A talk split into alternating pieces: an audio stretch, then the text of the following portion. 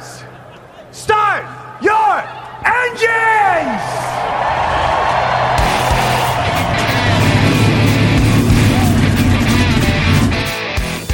Hit the pace car! What for? Because you hit every other damn thing out there. I want you to be perfect. When I'm driving, I got a guy on the radio who talks to me. You can see him, but he talks to me.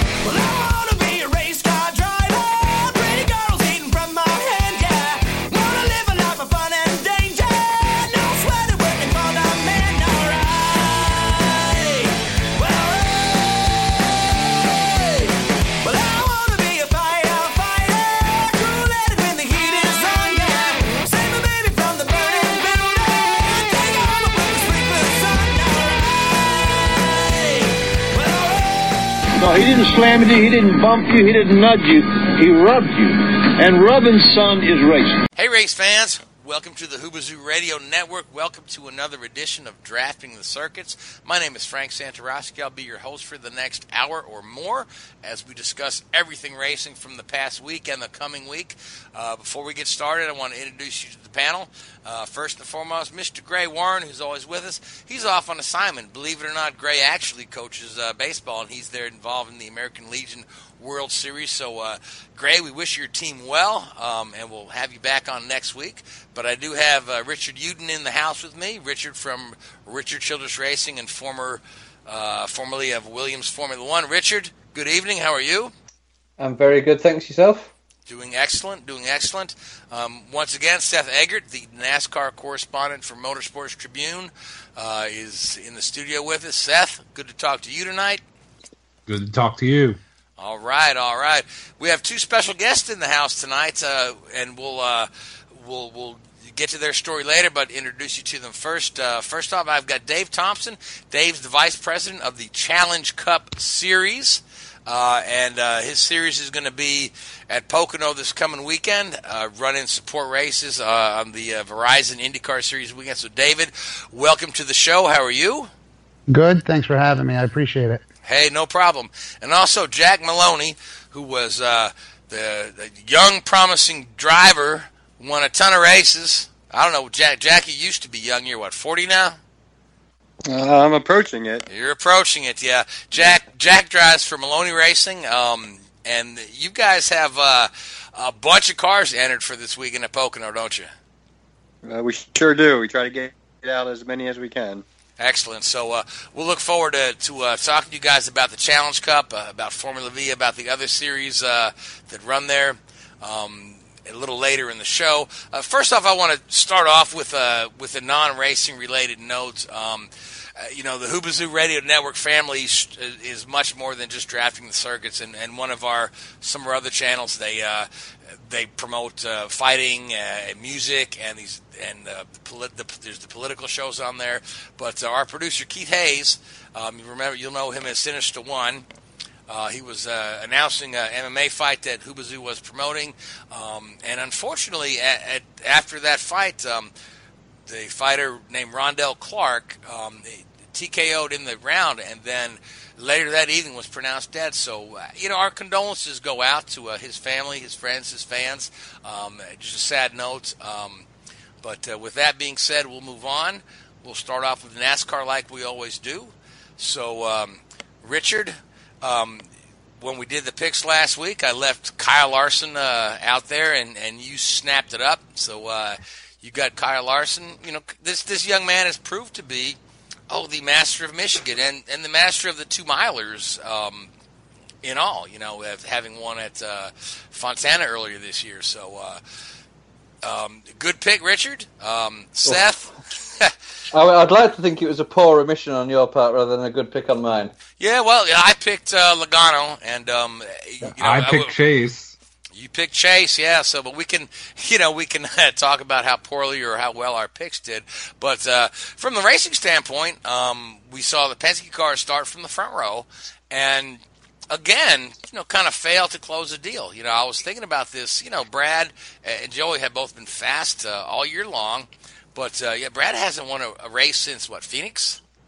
He hasn't been able to. Uh, to I mean, he's solidly in the chase with two wins, but uh, you know, here we are. The Toyotas are coming on strong. We had some talk about the, are the Toyota sandbagging, are you know, are the Fords dominant? And of course, we have a Chevrolet win the race. So, um, Seth, what are your thoughts coming out of uh, coming out of Michigan? Well, we may have had a Chevrolet win the race, but if you think about it, he only led two laps, Kyle Larson. And that was on the last restart. He made essentially a daredevil move uh, up the middle uh, to split Erik Jones and uh, Martin Truex Jr., which the two of them essentially dominated the race for Giroux Racing. Uh, I want to say Truex led about 52 laps or so out of 200. And really, Toyota, even though they haven't won as many races as they probably should have, all three manufacturers are about even with the wins so far this season.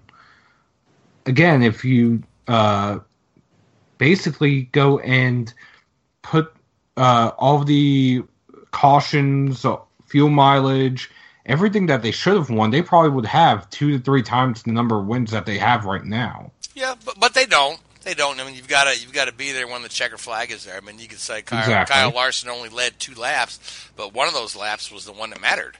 You know, um, exactly.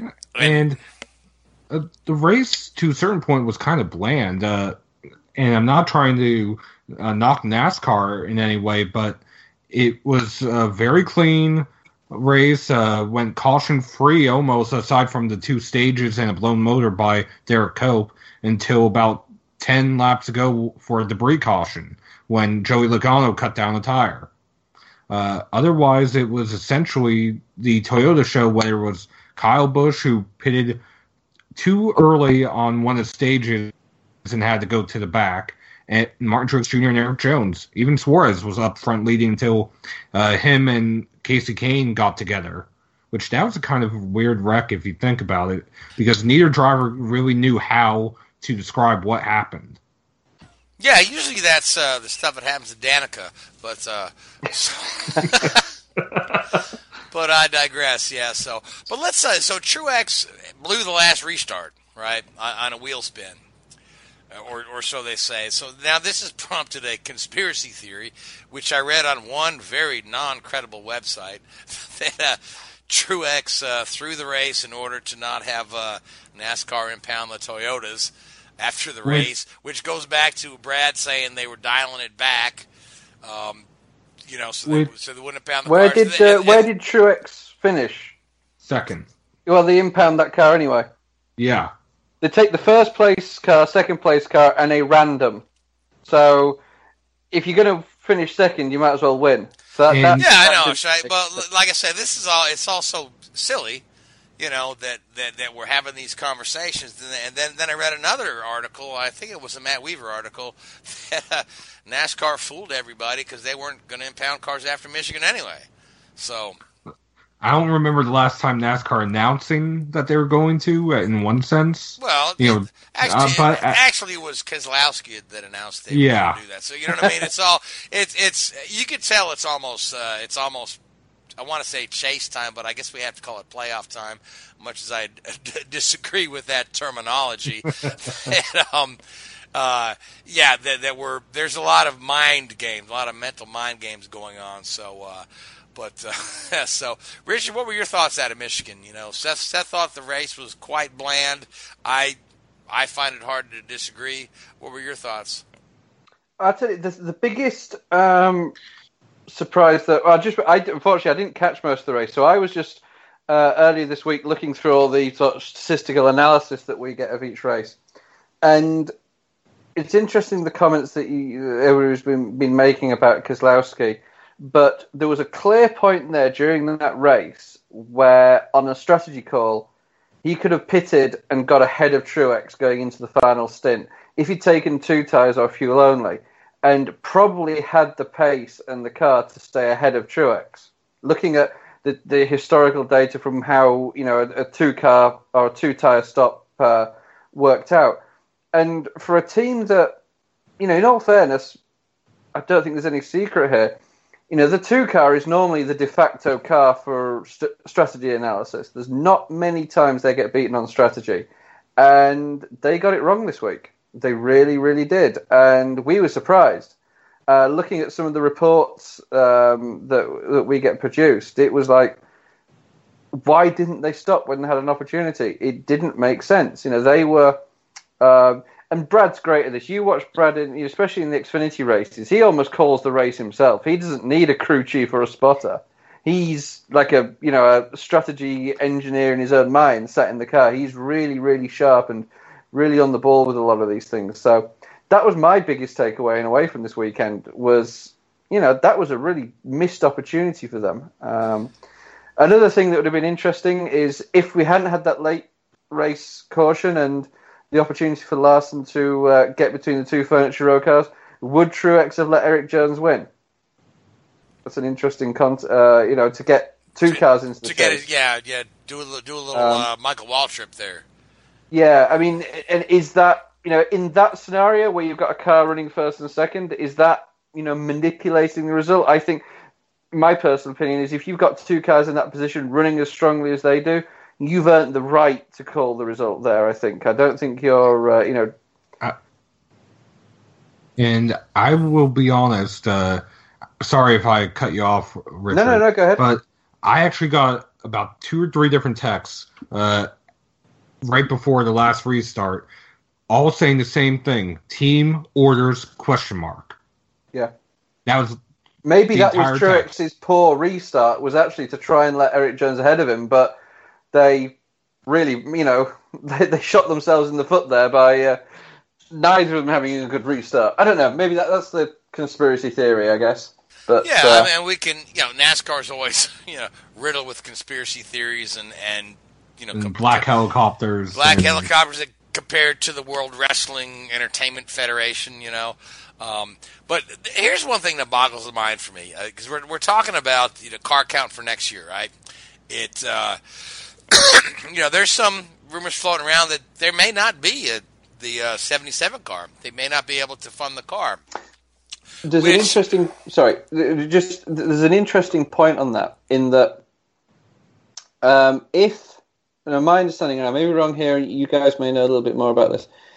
There's an agreement in place that Five Hour Energy, if they want to stay in, has to stay with the 77 car. They can't pull out or go to a different car and come back again because of the competing against Monster as a brand. So Uh, if, if Five Hour Energy want to stay in, I believe the 77 car has to run next year. I may be wrong in saying that, but- but that's well- some of the. Well, you're, there is one car they can move to because they're also on the 78 for a handful of races. Okay. Right. That that, that was what I heard. They were going to move the five hour over to the 78, and they may have to fold the 77. But as I look at this thing, right, and and we've talked about the economics of racing quite a bit, you know, over the last several weeks. It's like as good as this team is, right? You've got you know, Truex is the most prolific winner there, right? You know, uh, and they they can't bring somebody on board to. Uh, to, you know, to fund the second car, it, it boggles the mind, you know. But but as you look at, you know, we've talked about it week in and week out. All these larger consumer-based uh, sponsors are kind of leaving leaving motorsports uh, sponsorships in droves. You know, if you look at uh, IndyCar, almost every sponsor out there, except for perhaps you know Menards or Verizon or Fuzzy's Vodka, are not consumer products. They're business-to-business relationships, and you're seeing more and more of that creep up in NASCAR. You know, with uh, you know Fitzgerald glider kits, that's a business-to-business thing there. Um, Axalta. Um, Dow. Dow, yeah, yeah, some of these others. So, you know, I just it just boggles the mind at how well Furniture Row runs, right, and how good that uh, their young driver is. Even though the, the he's uh, moving on next year, that they can't find somebody to sign on at least part time to keep that car on the track. Well, how much how much money do they get from you know Gibbs to run Erik Jones because he's contracted as a Gibbs driver, isn't he? And he always has been, and that was all part of the deal. And there, that was just uh, almost a fifth car for for Joe Gibbs Racing to enable Right. him to Well, run. So and they- they it shows also- a lot they- of funding comes that way. You know, they also get crew members from Gibbs as well. You know, Uh, yes, and they can Yeah. suspend them as well whenever they're. yeah, that's Yeah. that's three week old news, Richard. I know, sorry, but it still still makes me laugh. It does. But, yeah, uh, it's funny. So But at the same time, we do have a few sponsors that are coming into the sport here and there. Sometimes it's just a one off, sometimes it's just them being rumored about coming in. Uh, take Darrell Wallace Jr. sponsor this weekend. It's a one off, or this past weekend, it was a one off. Uh, Maestro's Beard Cream. And Hey, came. hey, Jack. Do Yes. you do you use that Maestro's beard cream? Um, I use a lot of different beard creams. I haven't tried Maestro's yet. it just made me think of you when he said "My Maestro's beard cream. Yep. So And if if I remember the story correctly that I was told, he ended up getting that sponsor from help with Austin Dillon. Uh, Richard, do you know anything about that? I don't, I'm afraid. No. Uh, I know Austin thinks of himself as a bit of a stylish guy, um, and he's never far away from a camera. But uh, no, I'm not uh, n- not sure on that one. But moving on.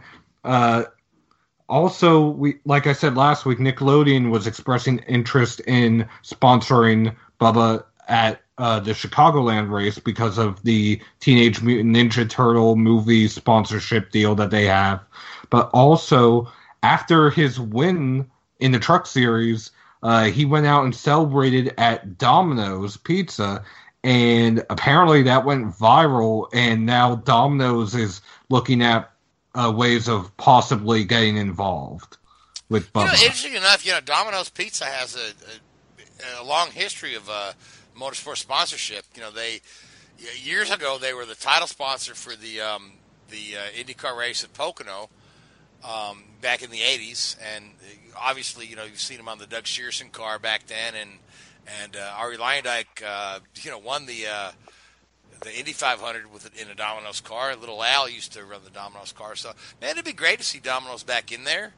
Um, you know, I that would be great because there there are too many marketing types right now who feel that motor racing sponsorships does not support their brand somehow, and this is why companies like Target are ex- exiting. Right? It's it's why the series, the title sponsorship for the IndyCar, Verizon is looking at maybe we won't see Verizon next year or, or year after next in IndyCar after that uh, the first part of that contract expires because they've got a new CEO looking at a different way to uh, move things. So uh, you know I don't know you know what the answer is. Um, again, you know, like, like Gray and I were talking last week. You know, you remember back in the day when they called the Bush series the uh, the supermarket series because it was every every consumer brand you could think of on a grocery store shelf was on a on a Bush series car. So, um, but uh, you know, I, I hope to gosh that uh, number one, somebody will put their name on that 77, keep it on the track. I hope that um, Richard, you guys can keep that 27 on the track, and I hope that uh, you know somebody says, "Hey, Darrell Wallace Jr. deserves a ride in a Cup car."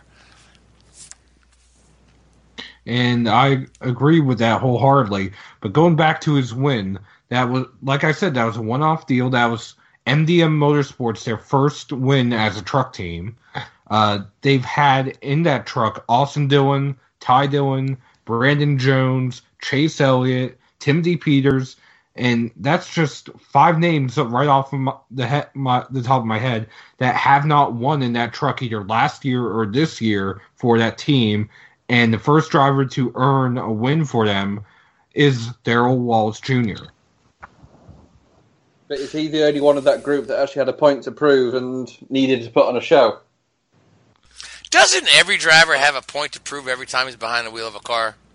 Um, sometimes yes, sometimes no. I mean, I mean, unless got you're, question- unless you're Lewis Hamilton, you know. well, yeah, exactly. You know, um, Uh, you know, but it's, you know, I any, think anybody sometimes- that's you know that just doesn't have the anybody that wants to advance to the next level. I, I you know, I, I don't know, Richard. I just I'm just poo pooing your Yeah, I, argument, I, I, I argument totally that, hear what you're uh, saying. But if you're a, a cup regular with a secure drive and hop, a hopping, secure in, hopping in a truck. Yeah, I got you. I got you. Well, income, you know, you you know, okay, yeah, you spot, you know, you keep the sponsors happy and all that sort of stuff. But you know, you, are you just going through the motions? Really, you know, does it really get your blood going? Uh, Well, you know, maybe maybe the Eldora race does because it's something a little yeah, bit for a different. tie. Yeah. Yeah. But um, yeah. you know, well, uh, speaking of okay, speaking of of uh, short track racing, uh, I do want to mention that uh, you know, Kyle Larson, who happened to win in Michigan, you know, if, uh, had, had a great uh, had a great weekend down in Knoxville, running the Knoxville Nationals. Chip Chip Ganassi uh, let his driver loose to go ahead and do that, and and man, it was a great event. It's always a great event, but uh, man, the fans down there had a great time. Um, I saw all kind of uh, pictures and snaps and this from uh, different fan stuff. How you know Kyle Larson was out there engaged with the fans. Um, you know, just just a fantastic time trying to get uh, you know his name out there, and he's he just he just wants to race. You know, so I mean, what what are your thoughts on uh, Kyle Larson? And they actually asked him after Michigan, that right? They asked Chip Ganassi. He says uh, the reporter asked him in a press conference, "Hey, what do you think about putting this kid in Indy 500?" And Chip Ganassi's answer was, uh, "Anybody else here have a question?" No, Chip, Chip, said, yeah, Chip said that's a good question. Does anybody else have a question? But I mean, I, you know, Kyle Larson. I, I Mary redeemed a $50,000 cash prize playing Chumba Casino this year. I was only playing for fun, so winning this was a dream come true. Chumba Casino is America's number one social casino experience. It's serious fun. With over 80 casino style games to choose from, you too could win life changing amounts of cash. Be like Mary. Log on to chumbacasino.com and give them a whirl. That's chumbacasino.com. No purchase necessary, void or prohibited by law. 18 plus. Terms and conditions apply. See website for details. The voice in the preceding commercial was not the actual voice of a winner. Mary redeemed a $50,000 cash prize playing Chumba Casino this year. I was only playing for fun, so winning this was a dream come true. Chumba Casino is America's number one social casino experience. It's serious fun. With over 80 casino style games to choose from, you too could win life changing amounts of cash. Be like Mary. Log on to chumbacasino.com and give them a whirl. That's chumbacasino.com. No purchase necessary, void or prohibited by law. 18 plus. Terms and conditions apply. See website for details. The voice in the preceding commercial was not the actual voice of a winner. Look at this guy as you know he's got a, he's got a lot of uh, Tony Stewart in him, right? Yep.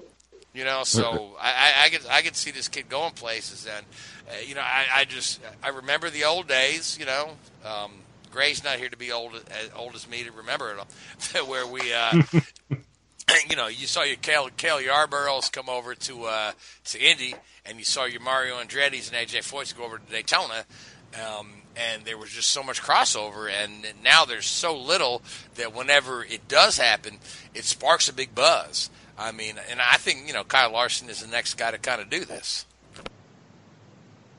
Uh, I agree that Larson will probably be the next guy to do this. I mean, if you think about it for Larson, uh, he finished second to Donny Schatz in the Knoxville Nationals, and the hashtag Let Kyle Race is still going strong. I mean, that is a number that anyone can quantify. You can go to Twitter, and uh, I'm sure there's a way of finding out how many people use that hashtag. And his team is still sponsorless going into next year, if you think about it. Right, and and and on the other side of the Ganassi operation, you've got Scott Dixon running with, uh, you know, Tony Kanaan's sponsor, you know, in, a limited role while they bring G in a little bit. Yeah, I mean it's it's odd that you got, uh, you know, both Scott Dixon and Kyle Larson looking at next year with, uh, well, golly, you know, Target was good for for a while, but uh, but nobody's stepping up to jump in, you know. So it's a sign of the times. Uh, economics, uh, it, it's it's sad, but it's true. So what's the word, Seth, that uh, Amazon is going to jump on board for Kyle Larson? Have you, have you heard, heard- Have you heard that rumor? I have heard that rumor, and honestly, it wouldn't surprise me. Uh, the main competitor for Amazon that is in the series right now would actually, if you think about it, be Hulu on Jeffrey Earnhardt's car, because Amazon Prime Video is one of the main competitors to Hulu, and whether or not that would bring in companies maybe like Netflix or uh, Crackle or any of the other streaming services, who knows? I mean, you had Walmart do a one-off race of like six or seven years ago with Bill Elliott.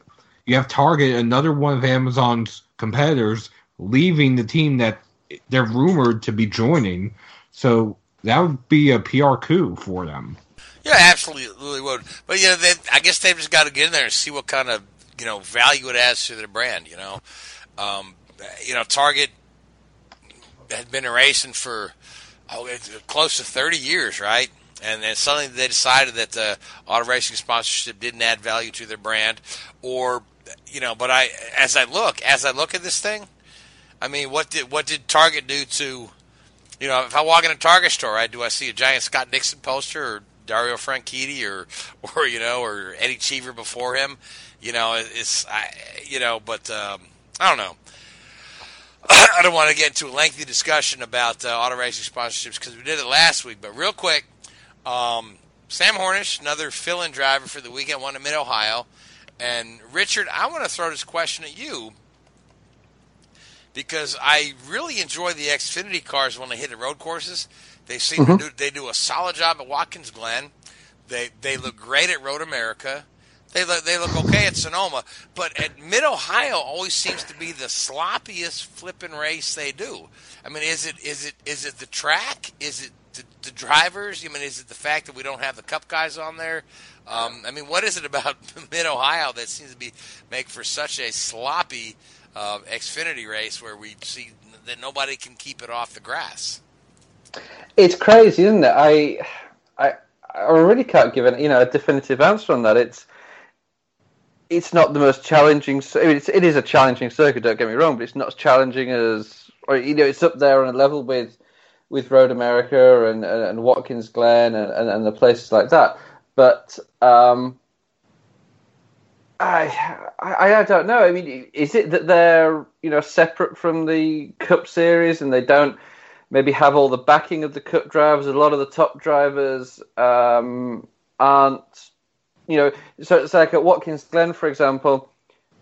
There's obviously a lot of Cup drivers that will will race in the Xfinity, which which maybe reduces the opportunity for some of the uh, more inconsistent drivers to take part. Uh, you know, not saying that they, you know, the field is dumbed down at Mid Ohio and uh, what you're going to see in at Road America in a few weeks when uh, again they're separate from the uh, Cup Series.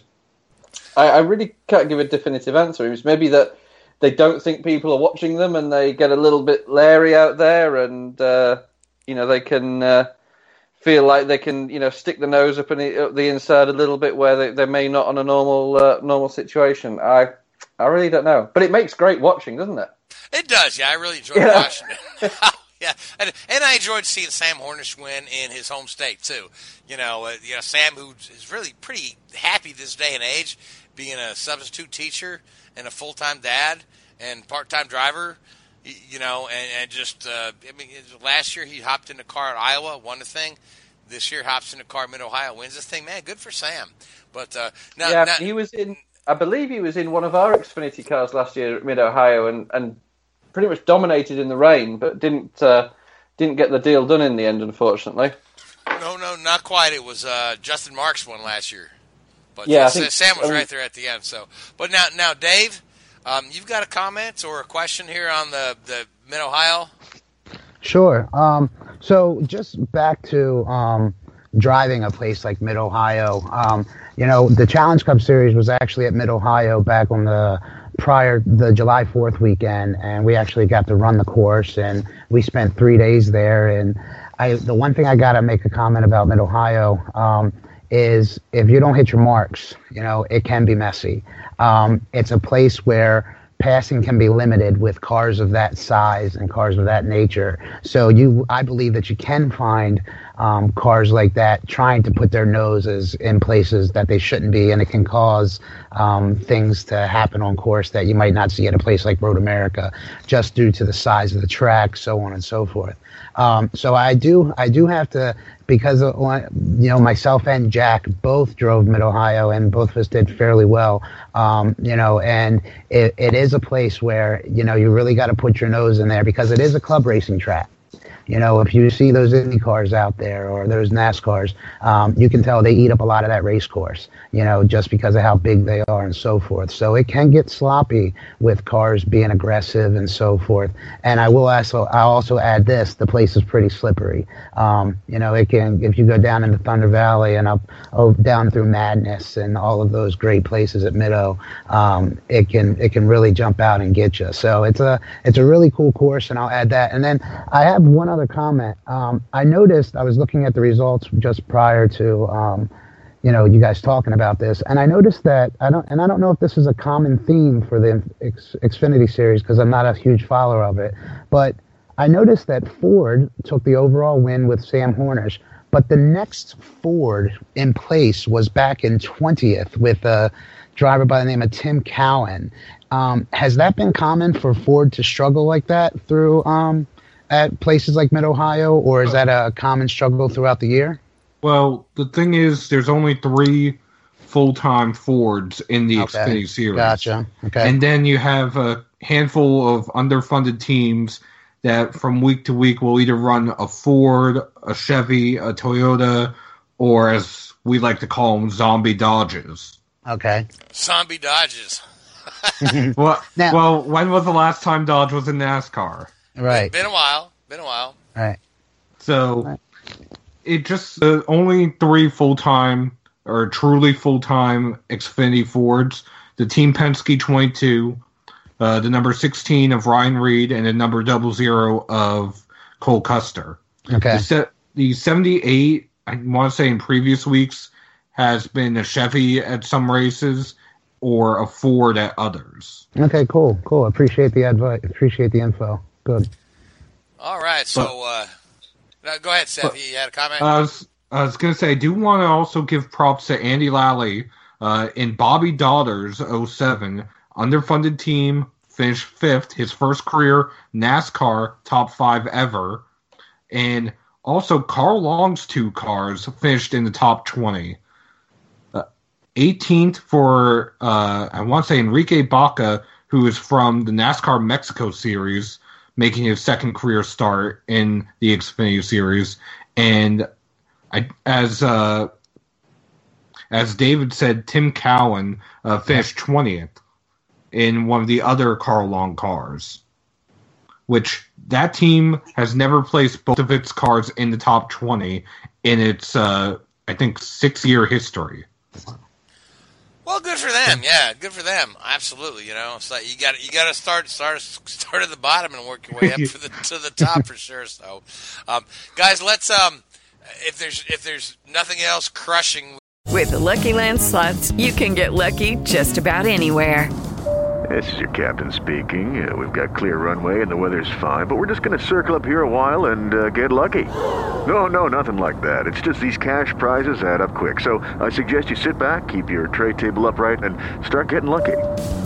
Play for free at LuckyLandSlots.com. Are you feeling lucky? No purchase necessary. Void where prohibited by law. 18 plus terms and conditions apply. See website for details. We need to talk about with NASCAR. Let's kind of move on because I want to give David and Jack uh, some time to talk about the uh, Challenge Cup Series because I'm I'm really excited for these guys and I'm really excited for their big weekend at Pocono coming up. So uh, before we do, we'll go around the water cooler, make our picks for Bristol. It's Bristol, baby, and uh, I want to give our guests the first pick. So uh, Jack, I'm going to put you on a spot, and who you like for Bristol? Oh. I couldn't even begin to guess. Okay, well, so Your guess is as good as mine. name a NASCAR driver. And they'll tell you if he's still around. Just throw it up in the air, buddy. I know who I'm picking. I'm gonna. I'm going with good old Mr. Reliable. Who's your Mr. Reliable? That would be Mr. Jimmie Johnson. All right, so so Dave, you've got Jimmie Johnson. Jack, Yeah. do you want us to go around and come back to you? Sure. Okay, um, Seth. Seth, you get the next pick. Well, I'm gonna go with someone who might be starting to become a little bit desperate. I'm gonna say Joey Logano. Oh, Oh, you just stole my Yep. pick. You just stole my pick. I'm mine. And yours, okay. That was Jack's too. How'd you guys know? no, man. So- well, I, I picked Joey for the last three weeks, and he still hadn't done that. So, um, all right, Richard, who you like besides Joey Oh. Logano? But yeah, um, oh yeah, yeah, yeah, yeah. Uh, give me a minute on this one. Uh, Matt Kenseth. Yeah, Kenseth. that's a good pick, man. He's he's right there on the bubble.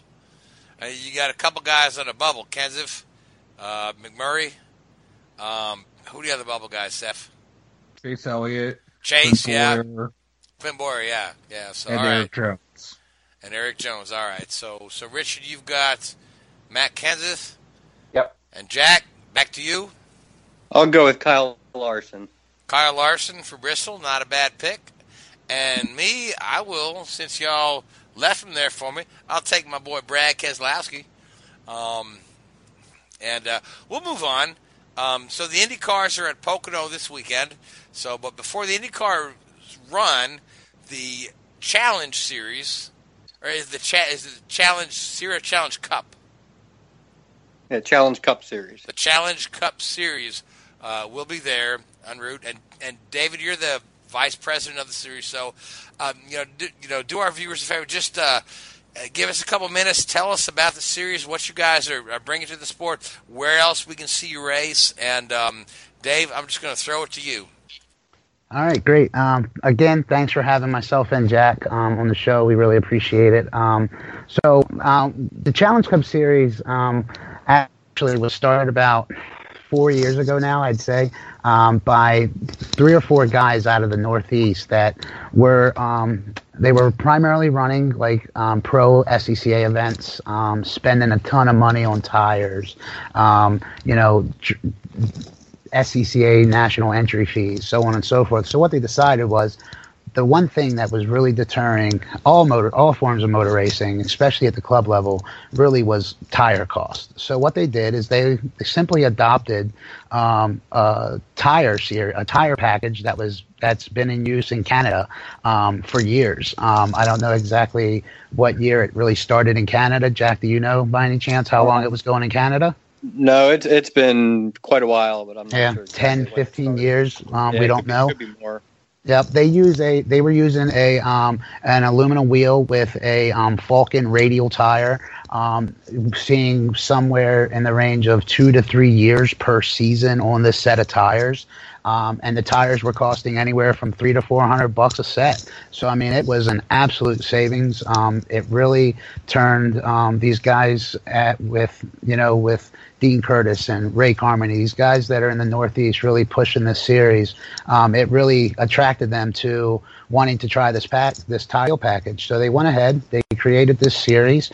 Um, you know, last this year we're up to um, you know a total of 43 members, but we're seeing anywhere from 15 to 25 cars. I don't think we've had a race this year where we had under 20 cars on track um, for all sessions.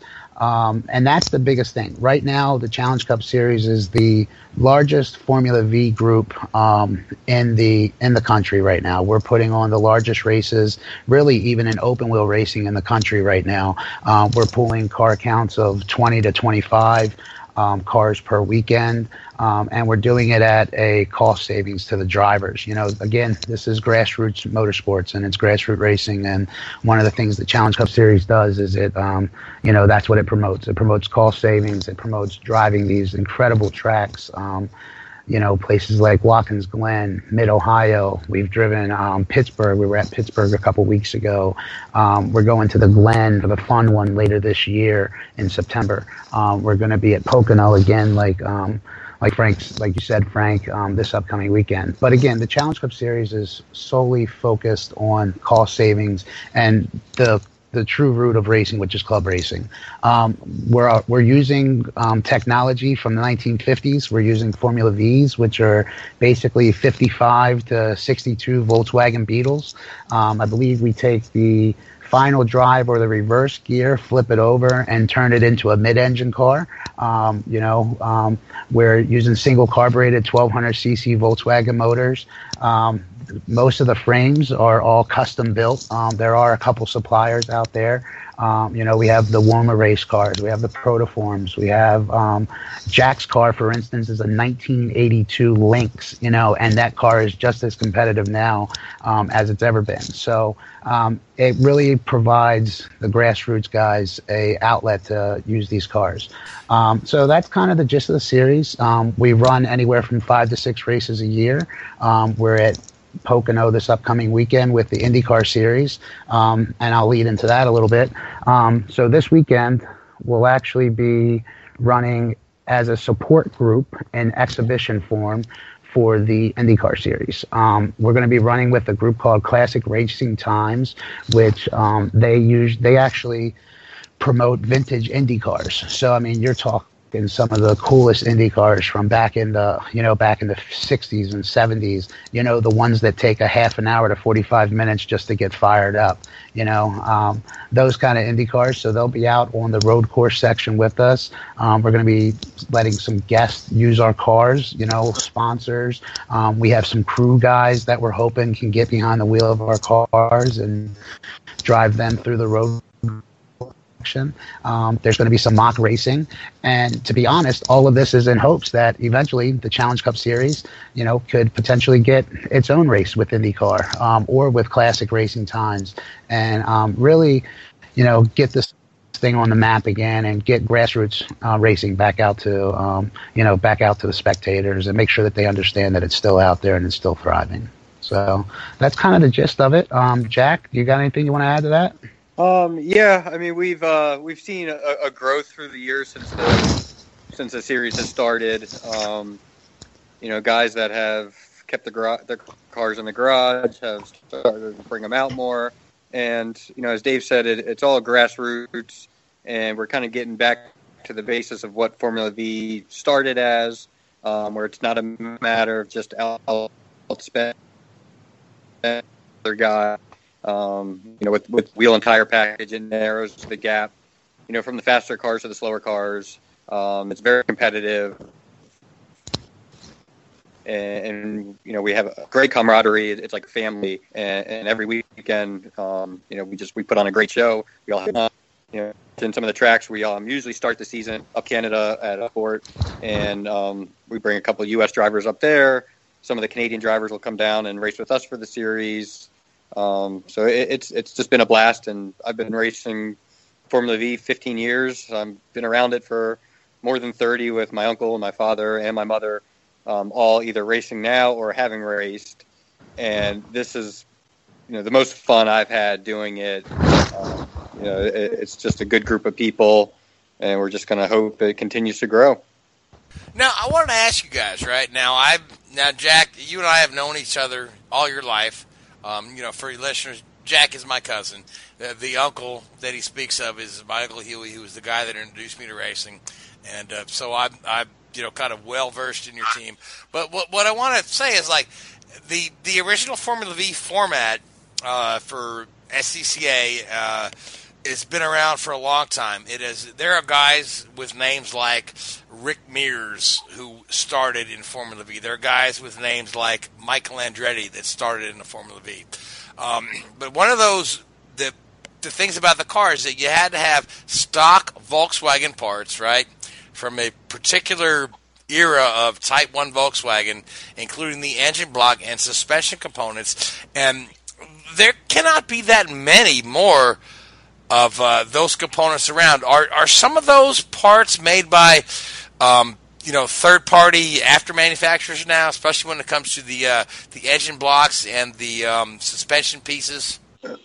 Mary redeemed a $50,000 cash prize playing Chumba Casino this year. I was only playing for fun, so winning this was a dream come true. Chumba Casino is America's number one social casino experience. It's serious fun. With over 80 casino style games to choose from, you too could win life changing amounts of cash. Be like Mary. Log on to chumbacasino.com and give them a whirl. That's chumbacasino.com. No purchase necessary, void or prohibited by law. 18 plus. Terms and conditions apply. See website for details. The voice in the preceding commercial was not the actual of a winner. Well, as far as I know, you know, if, if there's a shortage in parts, um, they will look elsewhere. Um, you know, it's still pretty much the same that that they started with. Um, but you know, as you said, there's there are some shortages, and there they'll start to make some rule changes. But it's still pretty much the same as it's been. Um, you know, there are guys that have been doing this for a long time and hoarding a bunch of parts, and we've got some forums we can go to to to try to you know to find stuff that that we need. Um, you know, from some of the other drivers.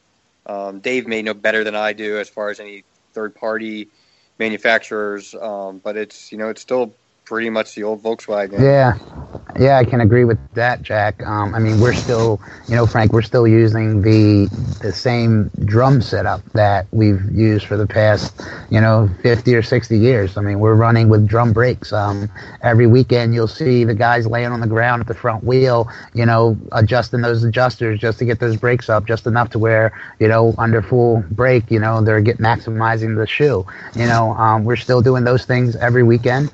Um, we're still getting in there with the 4000th and adjusting the valves on those air-cooled Volkswagen motors. Um, you know, where um, where some guys try to find the advantage or things like the intake manifolds and you know you try to get the best set of jugs and get it to flow the best and you know but realistically that stuff is still readily available there's some aftermarket manufacturers for the drums and things like that but you got to remember a lot of those cars were built you know millions i think of those volkswagen beetles were built so some guys still got them stored in those garages where they're good enough for us to put on the race car so Nice. That is, yeah. I mean, you know, heck, my first car was a Volkswagen Beetle. I, I love that. Yeah, I love the fact you take four bolts off and drop the engine. You know. yeah you got it I mean, this day and age, you got to unlock the computer to change the oil. So, but, um, exactly but I mean, Yeah. you, you guys are talking real grassroots racing, and I, I've watched a lot of Formula V racing, and you guys run very little aero on the cars, right? There, there's there's no rear wing, there's no front wing, but you, on on these speedways like Pocono, where you're using two thirds of the trioval and then the road course, when you guys get there, man, the, the Formula V's create an incredible draft. and, uh, and you guys in a wide track like that go like five, six, seven wide, and, and somebody coming from eighth place to, to zip up and take the lead. So, uh, Yeah. uh, you know, if if you know to our listeners, I mean, if you haven't seen this sort of thing, it's really neat to watch. You know, Pocono's a wide track, and we've seen the Indy cars go five wide.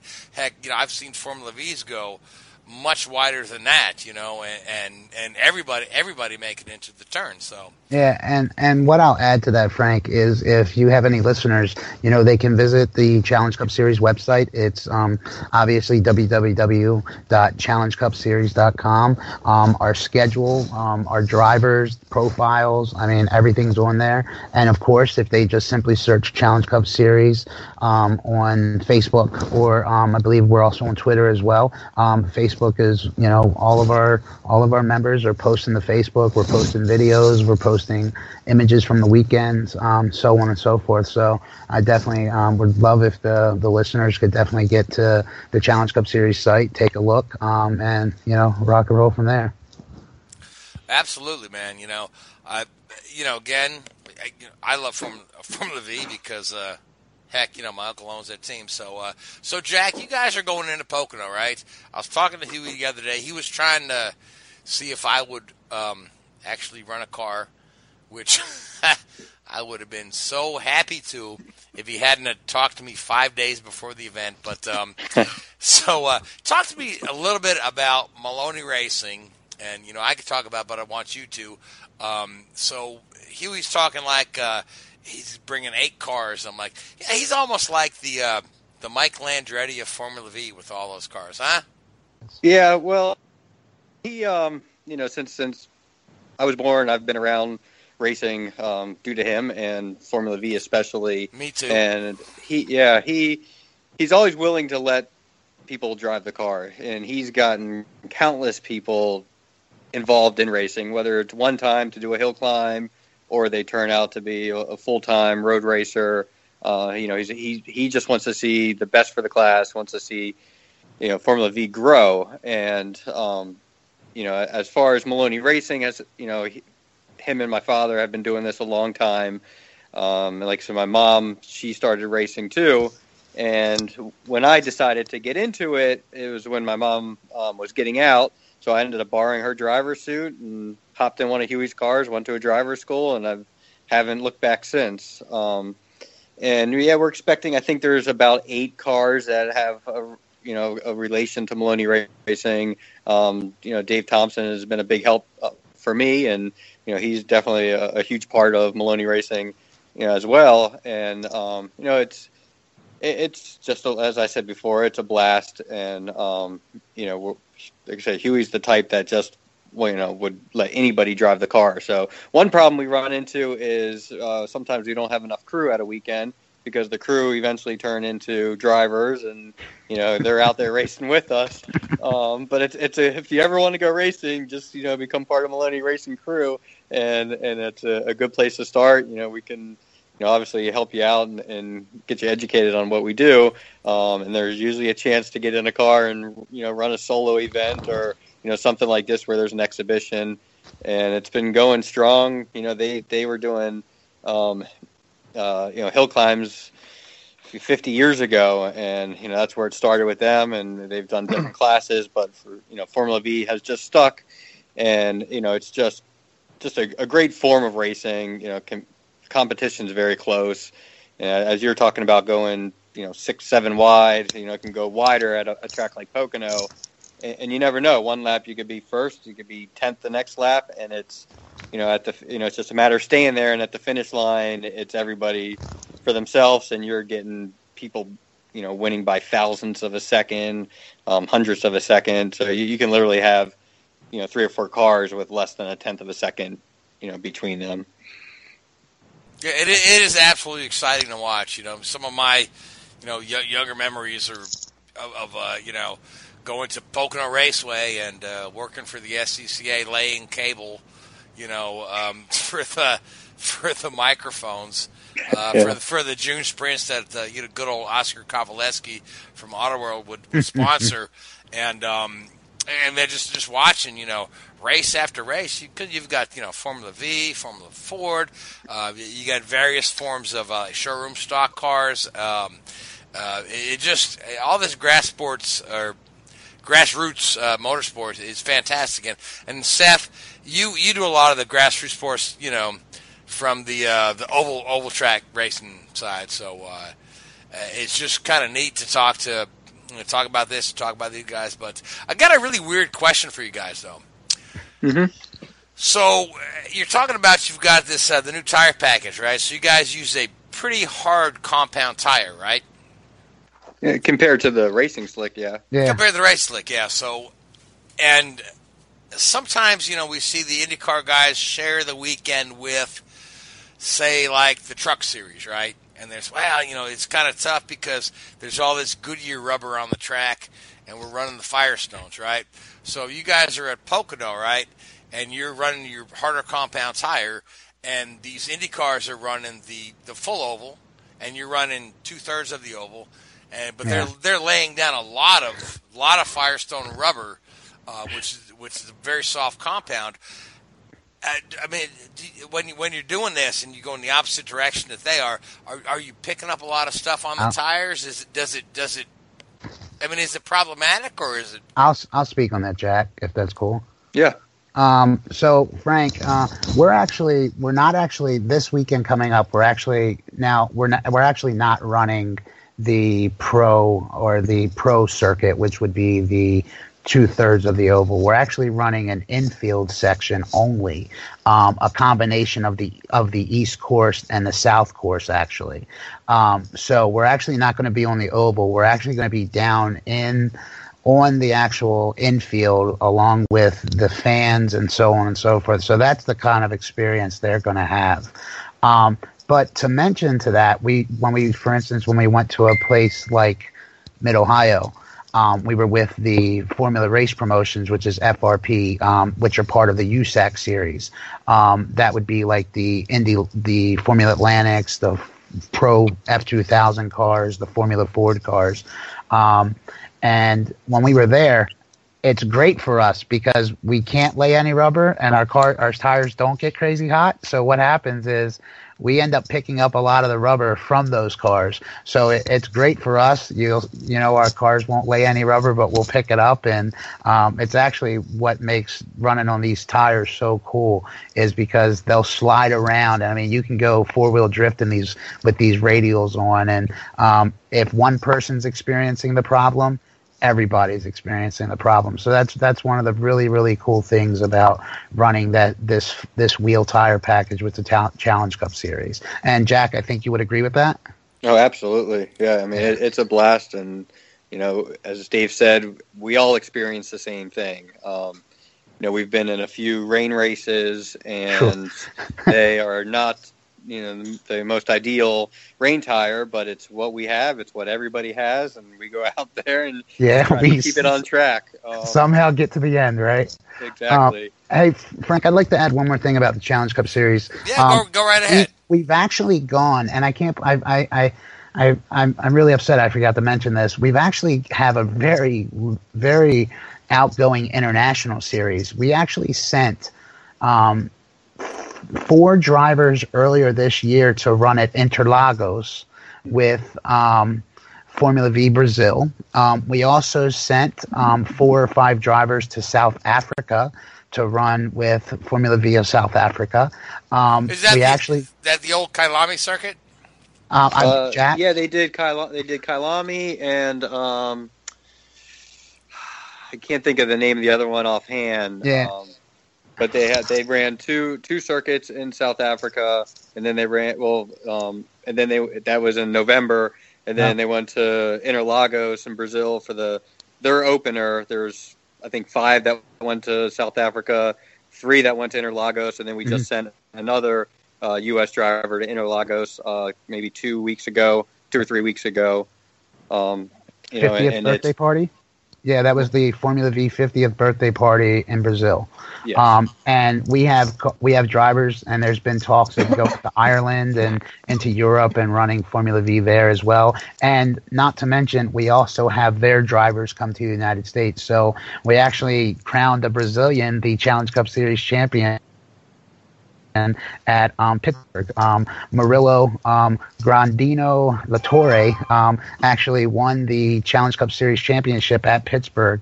Um, he came from Brazil. It was his first time driving on some of these tracks, and I mean, the kid just flies. And so it's definitely a shout out to the this series and what they're trying to do internationally, what they're trying to do locally with within the Northeast of the United States. Um, and it, it's it's it's pretty cool. So we just encourage people if you know they get a chance to go to the website, check it out. You know, like our Facebook page, and you know, see if they if anybody's interested in coming out to a weekend.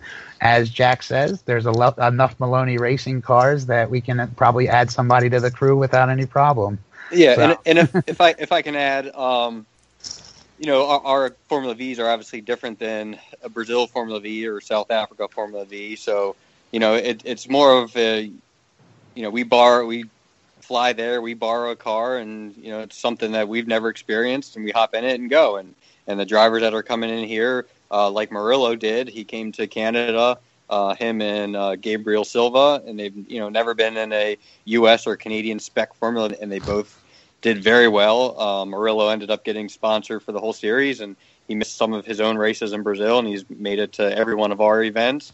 And he's, I believe, he's been on the podium every event. Um, he's a guy that you know is racing against other guys that have 30 years of racing experience in Formula V, and it's you know it's a different car than what he's used to, and he's just been fast from the beginning. Um, and then you know they're doing. Um, there's a couple kart uh, go kart kids that are going to Oh, be. at that's right, Pocono. Jack. Good job. Um, one of them uh, is Ian Hornish, I believe. He's uh, related to Sam Hornish, who you guys mentioned earlier. I believe Sam's an uncle of his, and this is his first time, you know, getting out of a cart and into a true open wheel car. And we also have Michaela Marks, who her father, if, if I'm not mistaken, is um, Justin Marks? Alec, uh, Alexander Rossi's crew chief. Oh, okay. Uh, All right. and so he's uh, at least he's uh, he has ties to um, Andretti. So you know, it's just some some other names that can hopefully put us you know more on the map than we already are, and and there's a lot of big things going on with with uh, Challenge Cup, and like I said, it's you know in doing this, being around it for 30 years, this is the first I've ever seen it like this, and and it's very exciting. Yeah, So, so, I, from- I, I just want to throw the. Oh, Richard, go ahead. I'm sorry. Yeah, very quick. So, I mean, it must admit, Formula V is not something that I've, uh, you know, come across before this evening. But uh, from, uh, you know, growing up in, in Europe and watching a lot of the feeder series and the single seater racing in in Europe, would this be like a Formula Ford standard or Formula Renault, something in that sort of uh, region? Uh, yeah, I mean it's it's maybe a, a step down. It's similar to a Formula Four. You just you know, use um, you know everything's based off horsepower. the, the early um, Volkswagen Beetle, and Sure. you know it, it's very much a momentum class. Um, so as, as Frank had mentioned with uh, the drafting, our cars, you know, we certain circuits, you know, most of them we experience a draft, but you know some of these these bigger um, tracks like a Pocono or a Daytona. I mean, it's you just have to stay in the draft, and um, you know, and like I said, it's momentum based, so it's a matter of you know keeping your foot down and going through the corners as fast as you can. We don't have a ton of horsepower where we can No. you know make up for our mistakes, so it's just keep your foot down and you know corner as quickly as you can, Yeah. and and just be on that person's gearbox in front of you.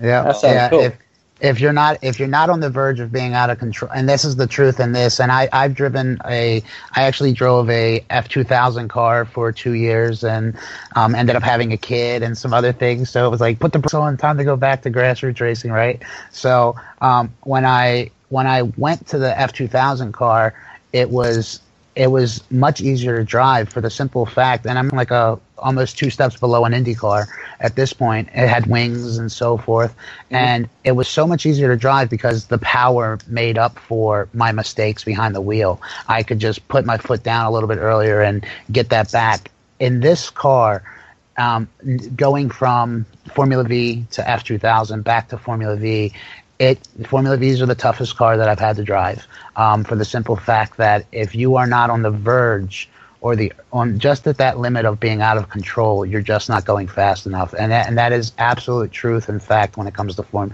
when it comes to Challenge Cup Series racing or Formula V racing.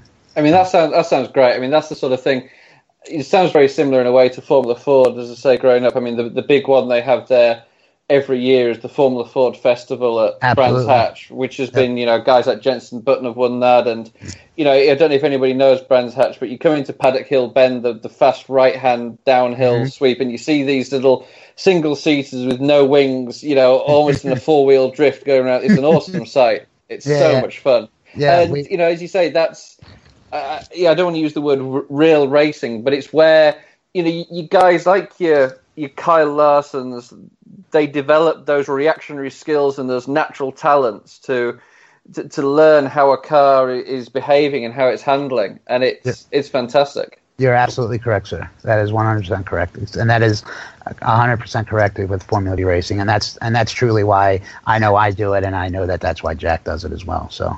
Well, guys, it's been really educational and, and fun to talk to you guys about the um, the Challenge Cup series. I'm looking forward to y'all. You know, you guys, big weekend at Pocono, but uh, the other series that is Pocono is the uh, IndyCar series, and uh, there's a little IndyCar series news here and there. Um, uh, you know, our, our good friend uh, Mikhail Aleshin is out of a ride, um, and we're you know couple from the race, and uh, we don't know who's going to be in that car this weekend, or or do we, Richard? Uh, I did hear. you know, like, I mean, I, the smart money's on Saavedra.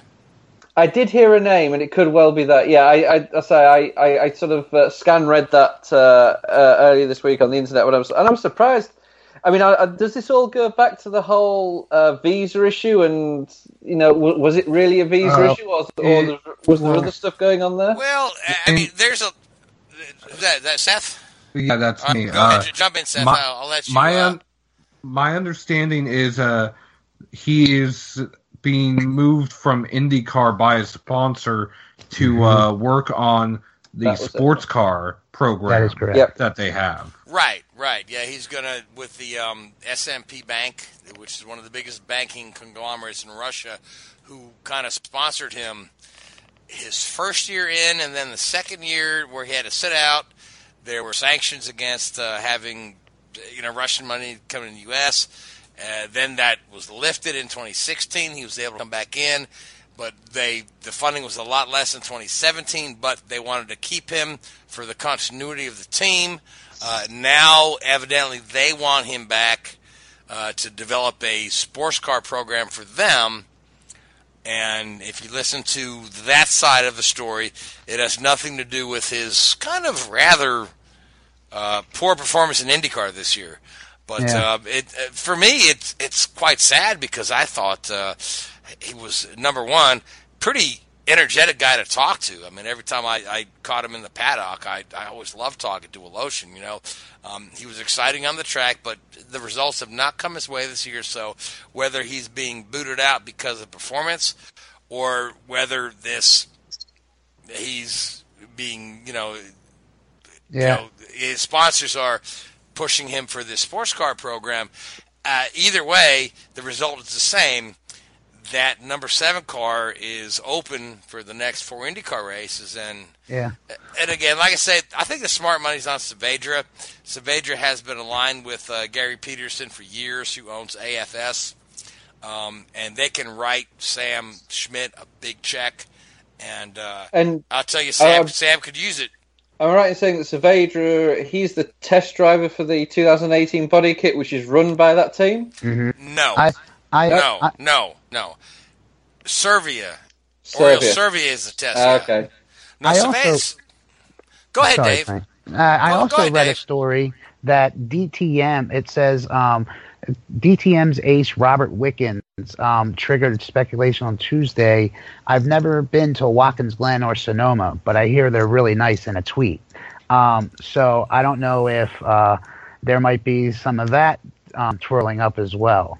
So Well, it's, um, it's not a big secret that uh, Robert Wickens and um, James Hinchcliffe are great friends, mhm. and and I, I, you know I don't know how solid um, Wickens' uh, DTM contract is, but I think that uh, Hinchcliffe would love to have uh, Wiggins as a teammate. You know, they're they're both uh, both Canadians. They they, they kind of you know grew up racing against one another. They brought Wickens in to practice the car at the Road America when um, you know Aleshin had visa issue. So we'll see. But uh, I, I think in the end, I think it's going to be the money talks, and you'll see Saavedra in the car. But you know, there's a couple other guys out there whose name keeps popping up. So, uh, but we'll see. But it, it's it's odd that we're just you know right in the middle of the week. Uh, the race is this Sunday. We don't know who's in the car. Ba-da-da. Maybe that's the email telling Yeah. you who is in the Yeah, car. some, somebody Yeah, just emailed me. Yeah, somebody, somebody email uh, that was Sam. actually Jack Maloney just emailed me and said I'll be in that car this weekend. Yeah, right. well, because you're gonna you're gonna be at Pocono anyway in the Challenge Oh, Cup yeah, series. yeah. You might as well Act- just you know because your son your the Sunday's free. The announcement, the announcement will actually be that Hugh Maloney is racing in the car. That's what the true announcement will be. Well, you know, I'd love to see that. So, uh, Right. any- Yeah, so would I. so would I. So so would we all. Yeah. So uh, yeah, yeah, yeah. Jack, you're you're just like me. Yeah, Hugh Hugh was the guy that got you into racing, got me Yep. into racing. You know, freaking stuck me and sold me on it. Uh, took me to Watkins Glen when I was a kid to watch Gilles Villeneuve drive in the rain when nobody else would, and I've been a racing fan ever since. So, uh, so anyway, so uh, so IndyCar, we're at Pocono. Um, well, let's go around the table, make some picks for Pocono. So, uh, I'll, I'll start with you, um, Dave. Dave, who you like Okay. IndyCar for Pocono? Good on the oval at Pocono. And you can't pick Rick Mears because I, Well, I, I believe he I, retired. I'm a huge Jack. Um, Jack. Jack might might like this pick. Um, who is it? Ed Jones. Uh, is it Ed Jones? Yep, Ed Jones. Ed Jones drives the second Dale Coyne car. Yep. Yeah, right. And Ed Jones is an American driver that's that's done ex- done fairly well. I think he's in the top ten in points this year. Um, so I hell heck I'll go with uh, I'll run with Ed Jones, and I'd like to see him get his first win. And Pocono seems to be a place where a guy like that, you know, might be able to pull one off. Man, that's awesome. Except Ed Jones is far from American. He was. He's, He's a- not American? He's no. He's. Who am I thinking of then? He, he's. Uh, he was born in Dubai, and his family's No. British. His family's no, British. that I'm not thinking of. it's a little Nope. too but, late. but but he's really good. I mean, he finished. Yeah, he, finished yeah. Third, he finished third at Indy. Yeah, I just grabbed. Maybe I grabbed the wrong name. No, that's hilarious. Hey, make sure you edit that part out. We might. We might not. I mean, this is good radio. This is good radio, man. So Let me- Great radio. start this segment over. Oh, Dave, you crack me up. I, I want to have you on the show like four more times this year. That's great. That's probably how, much, how many more shows you have. I don't know because NASCAR goes all the way till like Thanksgiving. Great. So. so Jack, who do you like for Pocono besides Hugh Maloney hopping in the seven car? Well, other than Hugh Maloney, uh, you know, I'm a, I'm a big Graham Rahal fan. You know, I, I'm always cheering for him, so that would be my pick. Okay, well, Sorry, yeah, that's not, not a bad pick. But uh, how many oval races have Graham Rahal won in his career? One? Not many, but Texas pulled the guns out of Texas, right? yeah. Yeah, the Best- guy's one got of the one. best So finishes, yeah, one of the best finishes in IndyCar. yep, that was a fantastic race. So uh, Yeah, it was. all right, so you got Graham Rahal. Richard, you're next. I'm going to go for Ryan Hunter Reay. Mm, you know what? That Mhm. that that's an outside pick, but that's not a bad pick. And he's not won American. before, I think, hasn't he? He's yes, there he is American. He is Good American. joke. Good joke. He's from California. No, the, I mean the Hondas have been strong on the ovals. I mean Hunter Yep. Ray Hunter Reay needs a win. Needs a win. Needs a win bad. Um, so uh, all right, Steph, who you got?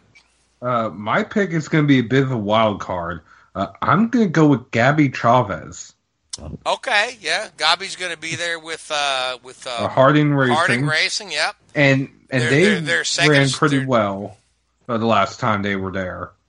They've never been at Pocono before. Uh, I'm not saying Pocono. I'm saying in the last time they competed in IndyCar. Yeah, they were at Texas. Yeah, they're doing the ovals. Yeah, um, Gabi's a good dude, man. Yeah, he's uh, and they're gearing up for a full season of IndyCar next year. So, man, wouldn't wouldn't that just boost their their their uh, you know twenty you know twenty eighteen program to have them win? That'd be awesome. Yeah. So, well, I'm gonna go with uh, a guy who ran really well at Indy. Um, in Honda car, I'm gonna go with Alexander Rossi for Pocono. So that that's my pick. And uh, with uh, no further ado, we have a little bit further, we a little bit of Formula One news, Richard.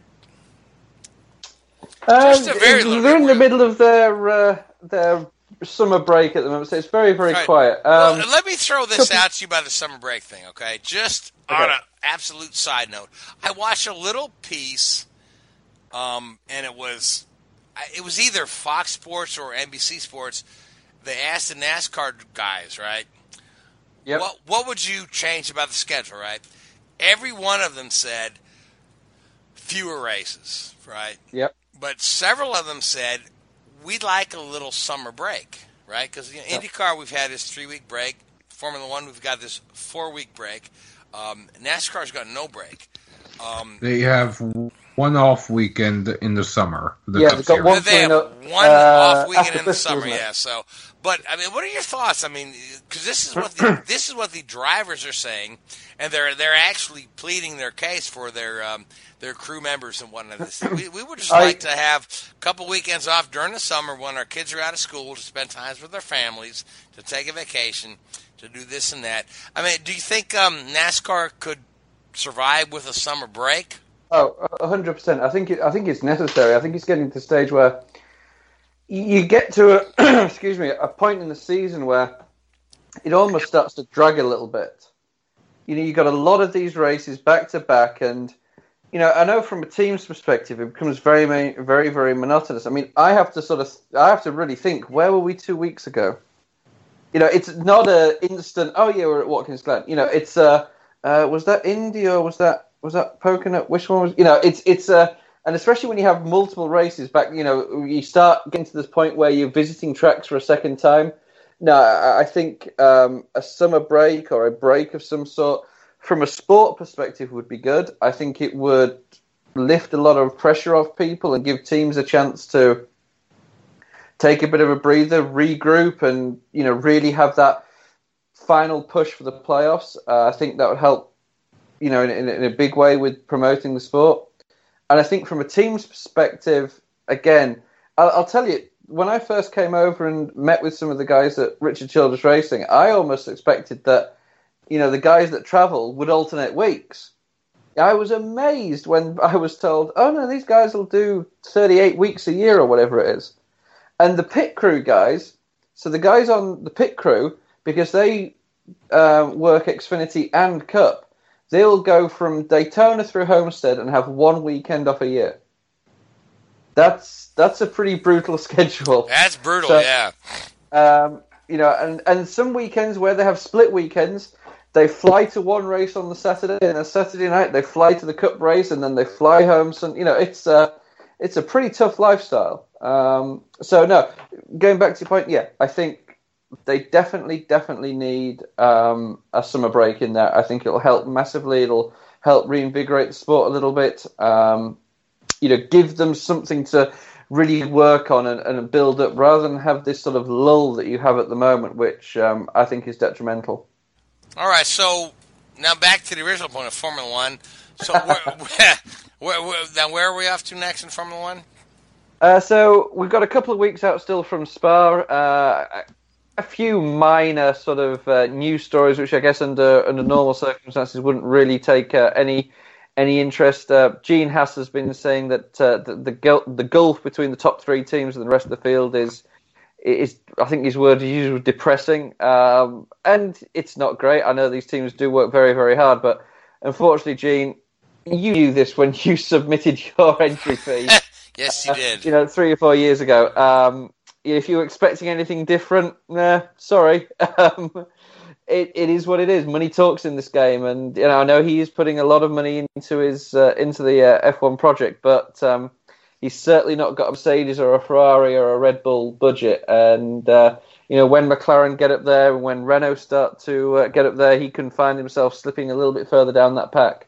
He's certainly, I mean, you know, don't get me wrong as an organisation, they've done very, very well, and um, to to achieve the point scoring consistency that they've achieved in this in the first basically eighteen months has been fantastic. However, there's a lot of people in that team with a lot of experience in Formula One. These aren't, you know, 200 college kids that have come straight in and, and made a, a competitive Formula One car. They have very, very good backing from Ferrari. They have very, very good backing from a very experienced chassis manufacturer in Dallara. So, you know, there's. I'm not trying to belittle what they've achieved, but their biggest task has been to make the team work together rather than make a competitive car. I think they've already always had the fundamental base of a competitive car. Uh, with that support from Dallara and Ferrari, um, you know where the credit's got to be is how they've worked together as a team, rather than necessarily how they've actually performed. So, Um, did, so Richard, do you see Haas staying there for the long haul? Because it's not going to be, you know, it's not going to happen next year, or or 2019 or 2020. But but do you see Haas sticking in there for the long haul? Because we, I guess you've got to ask- because we've seen other guys, you know, come and give it a, give it a go and say, not for me. I think you have to ask the question, and I guess Gene Haas is the only guy that can really answer this question, but why is he there? Why is he investing his 50, 60, 70 million dollars a year um, into the sport? Now, obviously, there is the advertising and marketing for his his brand, his Haas Automation, which you know is obviously a global organization, but there's the opportunity again to promote Formula One within the US, which I'm sure Liberty are very, very keen on and will be encouraging Gene to, to stick around as long as possible. But it's an interesting thing, you know. And the good thing is, you know, Gene Haas is a racer. You see that with, uh, you know, the, the NASCAR team and the success he's had. Will he ever achieve the same success in Formula One as he has achieved in NASCAR? No. I, I don't think there's any two ways about it unless he gets a an American engine manufacturer, so a, a Ford or a Chevy or somebody along those lines, who says, right, we're going to come into Formula One, we're going to buy out Haas Racing and call them, you know, Haas Ford or whatever it may be, and we're going to put in 200, 300 million dollars to make this competitive team. That's the only way I can see them, you know, long term winning championships and winning races. I can't see them ever breaking really into the top six with what they've got at the moment. Um, I think you know you're always going to have, as long as the other manufacturers are around, the likes of Ferrari, McLaren, Williams to a certain extent, even though they're on a, still a relatively small budget, they have the experience. You know, obviously Red Bull, Mercedes, you know Renault, if they up their game, they're always going to be the five or six or seven marquee names in Formula One that will be above them. And to a certain extent, again, they benefited the last couple of years from underperformance by the likes of McLaren and Renault and being able to get ahead of them in the standings. Not because Haas have produced a world beating car, is because the other teams have underperformed a little bit. And as those teams up their game, they'll be able to put in three, four, five times the budget that Haas can. And I think they'll start to slip back. And I hope, because I think it's great for the sport to have this American interest. And I think it's great for the sport to have new teams. But they've got to realize that it isn't always going to be this good. They are going to struggle at times. And, um, you know, I hope that he's got the patience and he's got the financial backing and he can bring in other sponsors that will help support him. Because at some point, you know, his share. I don't know the structure of Haas Automation. I don't know if he's the sole owner or if there's shareholders of that group. But at some point, you know, they're going to turn around and say, you know, we can't be throwing money at this. Um, so I think that he's putting himself in there with the hope of getting a backing from a, a, a major car manufacturer. Yeah, and, and I wondered because he, you know, recently switched his NASCAR team to Ford. I I wonder if Ford wants to jump back into Formula One with, because you know, Ford Ford does own Cosworth this day and age after Volkswagen bought it, and sold it back to Ford. So, I we might see it, we might not. I don't know, but uh, I, I It's an interesting I- thought. Yeah, well, yeah. And, you know, the day the day he switched his uh, Cup teams to Ford, I wonder if it has something to do with Formula One. Do- hey, Potentially. Frank, Frank, does does Multimatic have anything to do with the Ford name now, or is Multimatic a separate entity? I want to say that's a separate that- entity, uh, but but don't wasn't quote, that quote wasn't me on that Cosworth? Well, see, Cosworth was part of the the whole Rover package, or the you know the, the British Leyland package that uh, Volkswagen purchased several years ago, and then Volkswagen portioned it off. They sold. Um, they kept Rolls Royce for themselves. They sold Cooper to BMW. They sold Cosworth back to Ford. I, I'm not sure where that particular brand ended up, but uh, you know Volkswagen bought that whole thing and uh, you know, Volkswagen made a mint on that deal. That's for darn sure. Yeah. But uh, yeah, but uh, yeah, I, I you know so, somewhere in the back of my head, you know, when when um, you know, you know Tony Stewart and Gene Haas uh, moved their NASCAR team to Ford shortly after they jump into Formula One, I just I'm just wondering if there's you know because there, there's not a big American manufacturer in Formula One right now. No, and and you look at. I guess the last time you really saw this was when um, you had the Stewart Ford team being bought out by Jaguar, and um, you know the, the Ford at the time Ford owned Jaguar, and they put right. uh, Bobby Rahal in, in Bobby charge. Rahal, there. yep. Uh, that uh, that that worked out really well. Um, yeah, because Bobby, Bob, because Bobby's back at IndyCar. yeah, so I mean, I again, I'm sure Liberty. I'm sure now with Liberty owning it, they're, you know, they want the. I don't know what the official number is now. The big, the largest or the second largest vehicle manufacturing country in the world to have a bigger representation in Formula One. They, they need it. It- for it to be a world championship. There has to be a greater interest here. There has to be, and they will be doing everything they can to encourage the likes of you know that has to be you know to, to become a prominent team in there to get American drivers in there. Obviously, you saw recently uh, post Hungarian Grand Prix they had a test and they had a young uh, American driver whose name escapes me right now testing for uh, for for Haas F1. Um, you know, San, will- Santino, that's the guy. Yeah, Santino Ferrucci, kid from Connecticut. Yeah, They will that, that that kid's a real deal, by the way. He is, yeah. He's uh, he- he knows which uh, he knows how to pedal. That guy does. Uh, so you know he's a potential future for for American Formula One. And again, you know, to get a a, a Chevy or a Ford or one of these big marquee brands that is globally recognized involved in the sport would be a huge, huge boost to the sport. And as long as they committed to it as well and didn't do the sort of, you know, sort of dip their toe in the water and, you know, make a half hearted effort at it like we've seen in, in recent years. Absolutely. Well, guys, you know we are like way over time. We're, we're like in a green white checker checker green white checker checker checker green white checker checker checker. So I, I mean it's it's like uh, like a race of Bristol. So, but yeah, yeah. We've uh, or the Mid Ohio race this past weekend. ah, there you go, there you go. Good parallel. So, uh, or Mid Ohio last year where it rained.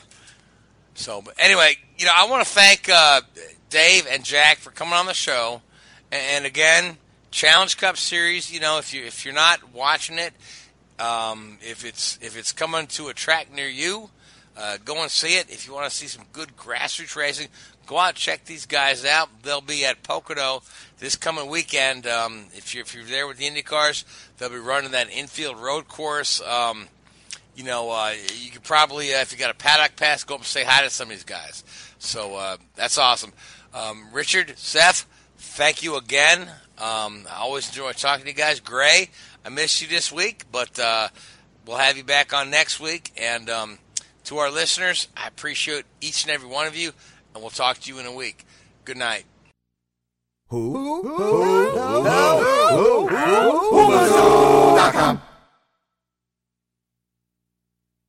Mary redeemed a $50,000 cash prize playing Chumba Casino this year. I was only playing for fun, so winning this was a dream come true. Chumba Casino is America's number one social casino experience. It's serious fun. With over 80 casino style games to choose from, you too could win life changing amounts of cash. Be like Mary. Log on to chumbacasino.com and give them a whirl. That's chumbacasino.com. No purchase necessary, void or prohibited by law. 18 plus. Terms and conditions apply. See website for details. The voice in the preceding commercial was not the actual voice of a winner.